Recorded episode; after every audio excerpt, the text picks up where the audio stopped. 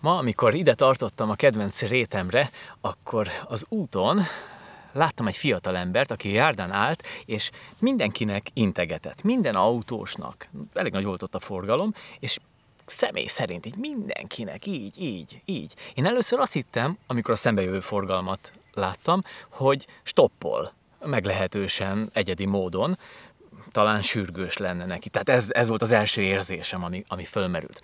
Viszont utána láttam, hogy ő nem akar senkit lestoppolni, hanem mindenkit üdvözölt.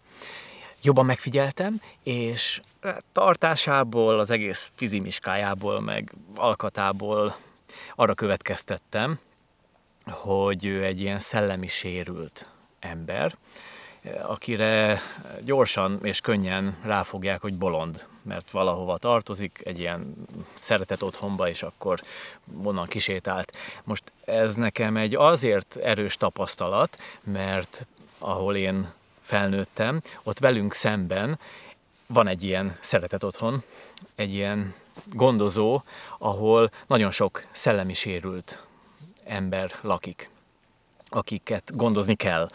És szóval ő is ilyen volt, tehát azért ez látszott, ezt, ezt fel tudtam ismerni. És összevetettem egyébként a tapasztalatomat, a múltbili gyermekkori tapasztalataimat a, ezzel a mostanival, és arra jöttem rá, hogy ő kapcsolatot akart teremteni másokkal. Nem volt benne gátlás, hogy így integessen másoknak, vad idegen embereknek. És ezt emlékszem, gyerekkoromban is láttam, amikor kiálltak ezek az emberek, akik, akiket megenged, szóval akiknek megengedték, hogy kimehessenek saját maguk is az utcára, tehát nem voltak annyira magatehetetlenek, ők, ők ugyanígy voltak.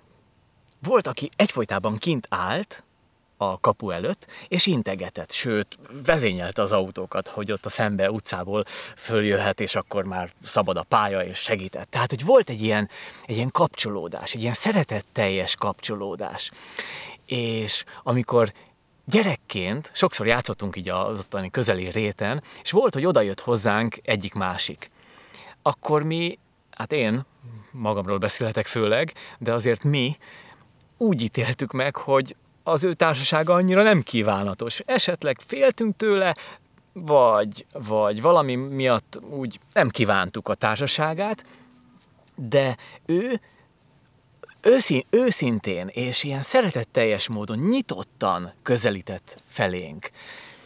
És akkor még nem tudtam azt, amit ma egyértelműen tudok, mert ő bennük van egy olyan nyitottság, amiből a, amiből eljutnak a, arra a szintre, ahol ők kapcsolódni akarnak a másikkal. Tehát ez egy tiszta kapcsolódás, amikor nem számít, hogy te milyen vagy, és ki vagy.